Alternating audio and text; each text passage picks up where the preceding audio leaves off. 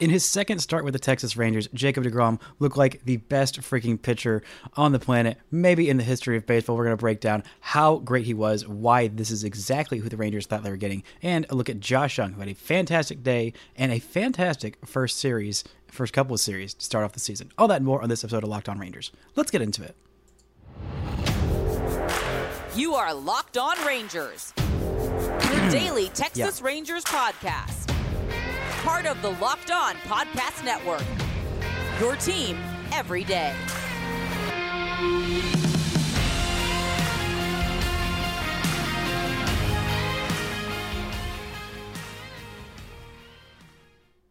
You are locked onto the Texas Rangers. I'm Brice Paterik, a cripplingly addicted Texas Rangers fan since 2010, the founder and host for all five seasons of this Locked On Rangers podcast. Thank you all so much for making Locked On Rangers your first listen every single day. If you're not already, you can follow me on Twitter at Brice Paterik. You can follow the show at Locked On Rangers. Subscribe on YouTube, where the best way you can help grow the show is to comment nearly any single thing below. Comment all the things that watching Jacob DeGrom made you feel because it made me feel so many freaking things. The Rangers won 5 to 2 over the Baltimore Orioles. Were able to get a masterclass of a performance from Jacob DeGrom that still left him pissed off despite it being an absolutely phenomenal start. He's he began the game with four perfect innings. I was just sitting back there watching Jacob DeGrom cook and just absolutely cackling maniacally like a freaking supervillain. This guy is on the Texas Rangers. He's on the Texas Rangers for the next five years, maybe six years, if he's healthy and everything goes well, and he keeps doing these type of things for the next,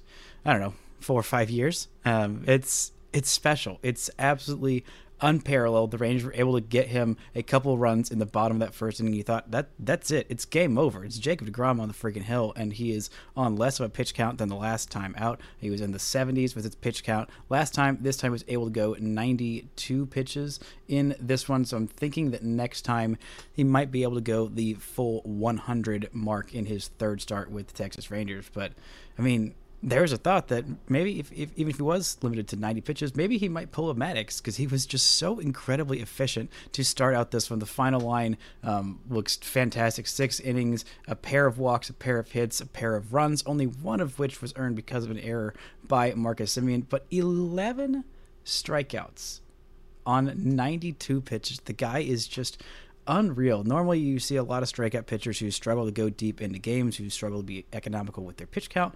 But when all of your pitches are so freaking good that nobody can can make contact with them, no one can, you know, really do much of anything against them, then you don't need to throw a bazillion pitches to get your strikeouts. You just go one, two, three, and you know, good morning, good afternoon, good freaking night to every single hitter in the lineup. The guy is just absolutely unreal, and this is the kind of guy that you pay 185 million dollars that might end up looking like a freaking steal and when this contract is all said and done. I mean it's just it's just unreal. Like there's just so it's been one amazing jacob deGrom start and one pretty good jacob deGrom start and i'm already running out of words to describe the beauty and the majesty of watching jacob deGrom throw baseballs for my favorite baseball team. And it's only going to get even better. And this is an outing where he was not happy with himself. Things did spiral on him a little bit in that fifth inning. He said he was having some trouble pitching out of the stretch. That's where he does most of his bullpens because he said that's where I need those where you make the the biggest pitches with guys on base. And things kind of things kind of added up on him in that fifth inning. Things got a little bit away from him after the perfect game was done, which I'll be honest, I was kind of a little relieved the perfect game was done in that fifth inning because there might have been a chance, um, depending on how economical he was with his pitch count, if he just, you know, got up against the 90 ish pitches, which I think was what his limit was. If he, he could have a chance at a perfect game because it's just one of those days where it's like, oh, Jacob DeGrom is just otherworldly good, and when his stuff is on, you you just can't do a darn thing about it. I don't care who you are, um, unless if you're Ryan Mountcastle, you can go and get some um, extra base hits that can ruin the ruin the perfect game and start a rally. Adam Frazier was able to drive in a run, um, and an error um, also happened in that fifth inning that led allowed another base runner in the inning to continue. But Jacob Degrom got right back on that horse, even though he allowed a, I believe it was a leadoff walk in that sixth inning, which is kind of when I thought, okay, this is about time um, when they're about to go get him because he's kind of racking up the pitch count and. Um, He's not really having his same command. Yeah, a leadoff walk to Adley Rutschman, but then a brilliant play, a strike him out, throw him out, caught stealing of Adley Rutschman, a great throw by Jonah Heim, who did struggle to contain the running game last year, as did Mitch Garver in his um, 15 or whatever games that he actually caught. Same with basically every other Rangers catcher last year, really struggled to contain that running game.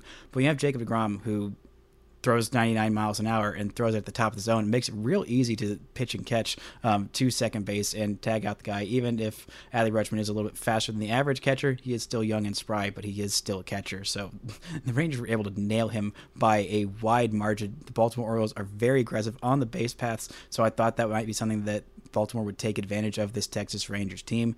And um, they really weren't able to do so, and Degrom was able to calm down a little bit after that. Um, was able to get Ryan Mountcastle uh, with his 11th strikeout of the game to end that inning and finish off that sixth inning, get through six, just allow the one earned run, and have an absolutely phenomenal start. Look at his stats on the season. He's still not positive in the WAR board because, um, well that first start was was pretty rough. Um, but he is leading the team in innings because, of course, he has two starts, nine and two thirds innings, an ERA which was over twelve is now at five and a half. Um, and also has 18 strikeouts in nine and two thirds innings.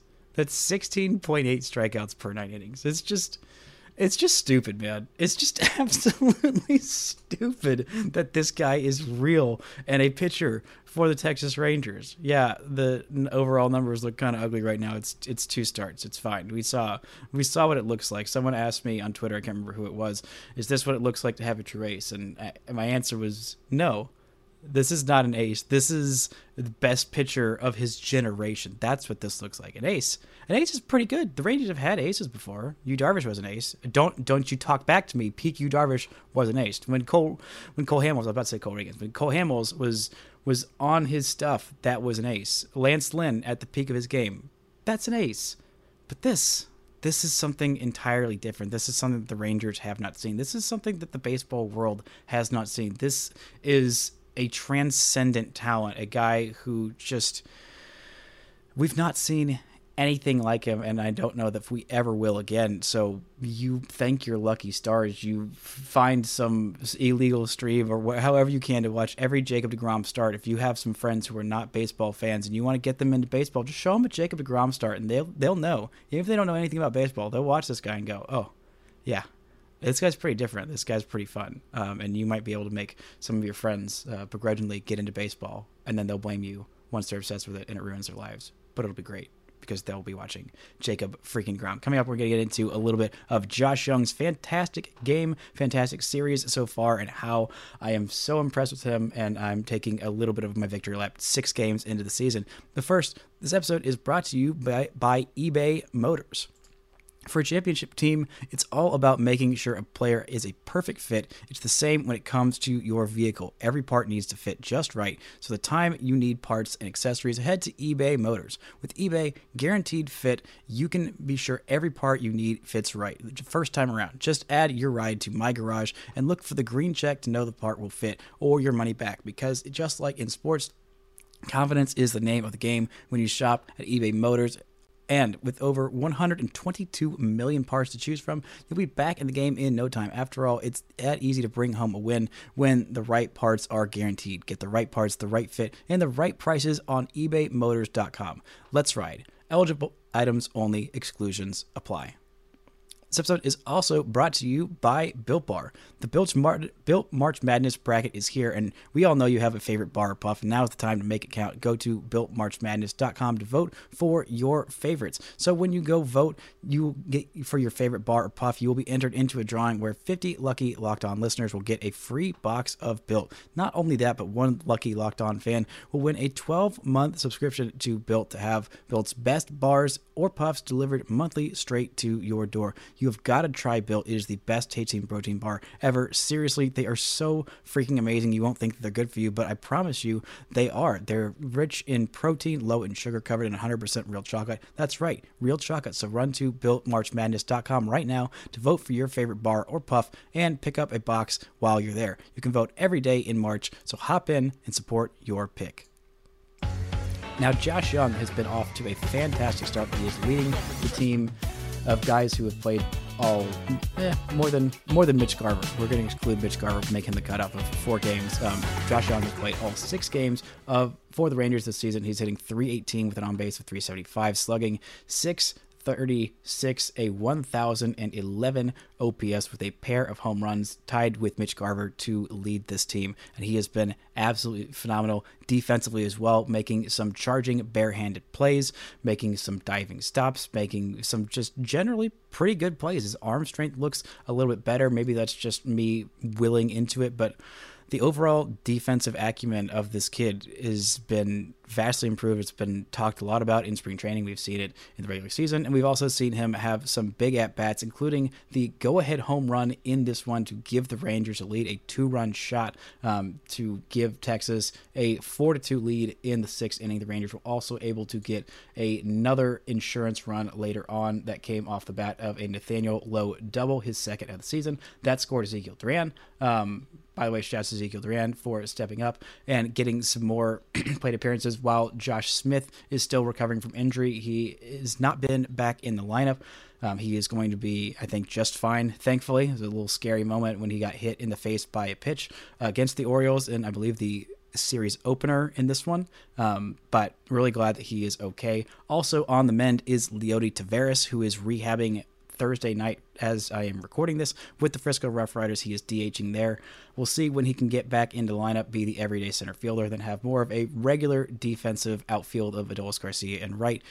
Um, Robbie Grossman in left field and Leody Taveras in center field. Um, I think that is going to be the pretty much everyday alignment we were talking about um, Josh Josh Jung, who has been absolutely incredible to start the season, having some really important clutch at bats, including a big walk in the opening day game against the Phillies in the middle of that nine run uh, inning. He was able to you know churn the lineup over. I believe he walked right before Robbie Grossman hit that home run, that three run shot to tie the game up in that fourth inning. I believe it was back then. Uh, it's been like five days or a whole week since then, so uh, forgive my memory for not being that spot on at this moment. But Josh Jung is a guy who I've been on high on for a long, long time. And It is not just my Red Raider bias. It is my.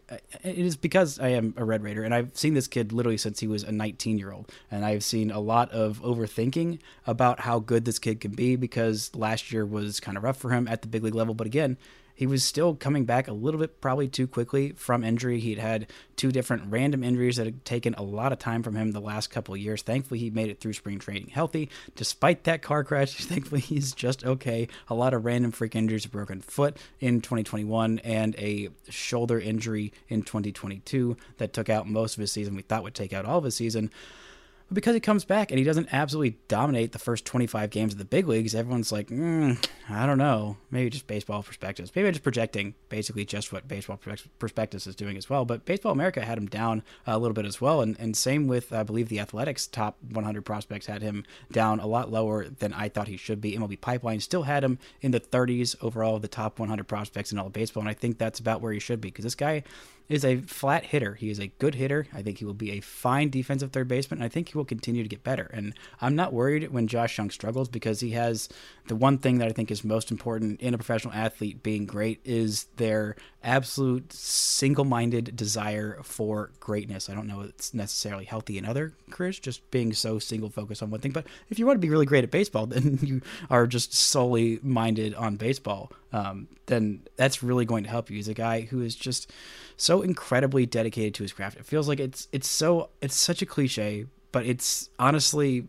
accurate. The guy just cares so much about baseball. You saw that when he was rehabbing in those times when he was hurt, he was always in the dugout picking guys' brains, watching video, like just always wanted to be around baseball is just so obsessed with it and you know when when great athletes are the greatest, it's because they have that obsession as well as the natural talent. Josh Jung is a guy who has all the natural talent in the world and an incredible obsession with baseball. I think that's the thing the Rangers like the most about it. I don't want to project. That's the thing that I like the most about him. I think that is the biggest sign of a guy's future ability to have success is a guy who can, you know, deal with some struggles and be always, always, always trying to get better because eventually if you start to get cocky, get start to get you know feeling yourself, you start to get a little too sure of yourself, and you're not still trying to improve, the game will pass you up, and it will you know spit you out, and you will regress because everyone else will have progressed faster than you. But that is not something that I'm worried about with Josh Jung.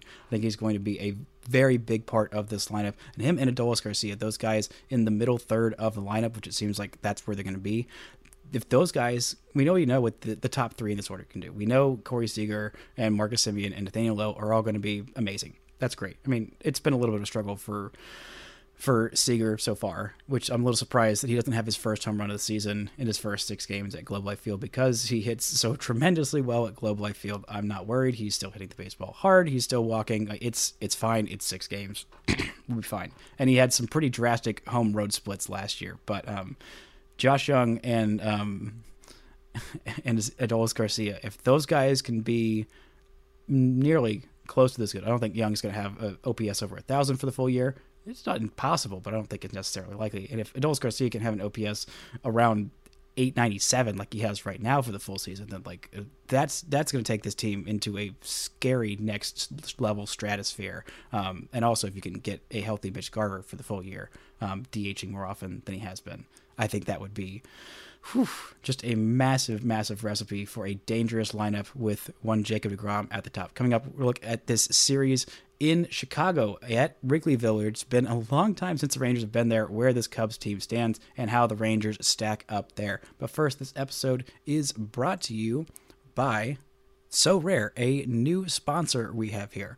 Our new sponsor, Sorare is a revolutionary fantasy baseball game and marketplace transforming fans into owners with officially licensed digital cards featuring players from across all 30 MLB teams. Unlike other fantasy baseball pre- platforms, Sorare managers truly own their fantasy experience, collecting, buying, selling, and competing with player cards against global opponents to win epic rewards. Win or lose, you still own your cards, and there's no cost to play. Plus, the more you win, the more you advance, collecting increasingly powerful cards and access, accessing next level competitions and rewards. Um, Sorare recently partnered with MLB All Stars Juan Soto and Julio Rodriguez to serve as brand ambassadors. Both are featured in Sorare's current brand cam- campaign and will engage with the Sorare community throughout the season at MLB events. Head to sorare.com slash locked on. That's S O R are.com to draft your team of free player cards, set your lineup, and start competing today to win epic rewards. Again, that's sorare.com slash locked on to start playing today. Now, this Rangers team goes off to start their road series, their first road series of the season. All afternoon games against the Cubs because it's Wrigley and that's just what they do there. And a couple of national TV games as well. The Rangers' first game Friday is going to be at 2 p.m. Central Time. It's going to be on Apple TV Plus. Unlike last year, this will not be free on Apple TV Plus. You have to have an Apple TV Plus subscription. Um, so if you didn't take advantage of that last year, sorry. So, so sorry, Charlie. Um, that's too bad. Them's the breaks. Um, and then on Saturday, the Raiders have another afternoon game at 4 p.m., 4.05 Central Time. That is going to be on FS1. Martin Perez versus Justin Steele. That Friday game is going to be Nathan Eovaldi versus Marcus Stroman. Should be a pretty good matchup. We'll see if Nathan Eovaldi can bounce back from a so-so first game as a Texas Ranger. This Cubs lineup doesn't really scare me all that much. And then on the Sunday game, 2:20 p.m. to close this one out, Jon Gray versus Jameson Taillon. Martin Perez versus Justin Steele is the Saturday pitching matchup, and it should be a pretty decent one. Justin Steele is a youngster for these Chicago Cubs, had a decent year uh, last year. This year, he started off with a great first start, uh, six innings of shutout ball, just three hits, one walk, and eight strikeouts. Um, also, Marcus Stroman had. Um, six innings with eight strikeouts and no runs in his first start of the season. They also have a former Ranger, Drew Smyly, in the rotation, who the Rangers will not end up seeing. I'm not seeing any other former Rangers in this uh, bullpen or rotation, and not any former Rangers on their roster either. Uh, they do have a few new faces, including their multi hundred million dollar. Uh, believe 185-ish million dollars for their new shortstop Dansby Swanson, who is already off to a blazing start, a pair of home runs, uh, excuse me, no, a pair of RBIs for him, um, hitting 500 and slugging 600 so far. Former Ranger great Patrick Wisdom is on this team. That is the only. I knew there was one. I knew there was one guy. I couldn't remember exactly who it was. They also have Ian Happ, who is a very, very solid player. Cody Bellinger, the former MVP, on that weird one year deal, who is manning center field. Trey Mancini, the former or, uh, Oriole and uh, unfortunately Astro. Um, and it's just kind of a weird combination of guys. This roster, is, they've signed a bunch of guys that it felt like, eh, maybe this guy will work out, maybe not. Um, Cody Bellinger, Eric Hosmer, and Trey Mancini. Of those three guys, I think maybe one of them will end up being an average, an average MLB player. It was kind of a weird offseason for them. They spent a bunch of money on Dansby Swanson. They they made some pretty decent investments in in the uh, rotation. I believe Marcus Marcus Stroman was signed last year, and Jameson Taillon was signed this year. I think he'll be fine. Um, but kind of a a weird team that is like kind of on the come up and like half halfway committed to actually spending money. This is a team that can always afford to spend money because they're in a huge market, and Cubs fans are diehard loyalists. Everyone wants to go to Wrigley Field, so those games are always being sold out, despite them always not being the best. They also lost Willson Contreras, who was the last core piece they had from that um, that 2016 World Championship run and um, yeah, now everybody else is just gone. They're all, they're all gone. Kris Bryant is gone. Anthony Rizzo is gone. Um, Jason Heyward is now on the Dodgers. Um, and weirdly actually doing pretty darn well. But this is not a team that I think is going to give the Rangers a whole lot of trouble. They have some decent pitching. It should be some decent pitching matchups, but I'm not super worried about their offense. Justin Steele had a decent year last year. Stroman is a fine pitcher, but again, it's not anybody that I'm super, super concerned. Last year, Justin Steele pitched 24 games for the Cubs, 119 innings, an ERA just over three at 318. He is 27 years old. Um, and again, solid first start, but it is just one start. And I think this Rangers team should be able to pull two out of three against this Cubs team. They really need to keep this momentum going. I've talked about it a little bit before, but this is one of the series, especially keeping that momentum after coming off that fantastic outing from Jacob DeGrom. The Rangers need to take advantage of these early season games against less good teams. Right now, the Rangers are tied atop their division at four and two with the Angels. The Angels, I believe, have the tiebreaker at the second because they've played some AL West games and won them, where the Rangers have not just yet. But the Rangers cannot afford to let these early season games not matter as much as as they have. They've done a good job of making sure every game counts. They have been making defensive changes. Again, that is something that I think is a Bruce Bochy thing. It's something that why he is such a good manager and something I wanted to go back to about him. Just the two things that I keep coming back to in almost every single one of these wins, actually in every single one of these wins, is the unique way that he uses his bullpen and how willing he is to make defensive substitutions late in games, in close games. It was a five to two lead. But Bruce Bochy is like, no, we're not going to take any chances. We're going to put out our best defensive out for these last couple of innings, and we're going to throw exactly who we want in relief, when we want them to be in relief. The Rangers extend their uh, scoreless streak from relievers. I believe it's at over 20 innings at this point. The Rangers have the lowest ERA from their bullpen in all of baseball. They've only allowed two earned runs from relievers. One of them was allowed by Jonathan Hernandez. One of them was allowed by, by Brock Burke. And this Rangers bullpen, normally you think, all right, you'll give each guy one inning, and that's kind of what they'll do. And that's pretty standard. But what was really confusing is that he brought in Will Smith to come in in that seventh inning. And you're like, okay, Will Smith's basically just a one inning reliever. Uh, that is just kind of what he is. And then he brings him back out there for the eighth inning. And of all the guys in this Rangers bullpen, Will Smith is one of the guys who I think that's not really someone who I want to see multiple innings of. And I thought, okay, well, how how long is he going to have him in there? It was granted it was another lefty that was starting that eighth inning, so instead of bringing in Jonathan Hernandez to start that inning and face against lefty, they thought, all right, let's save Will, Will Smith for one more out because the Rangers will have a day off on Thursday, today, as I'm recording this, before the series in Chicago. So, what's throwing Will Smith for one more out against the lefty, or one more batter, I should say, against the lefty? He ended up getting the out. Jonathan Hernandez comes in and gets two outs and does walk one. And Jose Leclerc comes in, gets his first save of the season, does not allow a single base runner, does not have any kind of chaos, and is now tied for the team lead with Will Smith in saves uh, with one so far this season. But a great outing for him, and a again just just one of those little things. It's like okay, letting one reliever get four outs and the other one um, get two, and then bringing your closer on for the standard, you know, three out save in a exactly three run game. But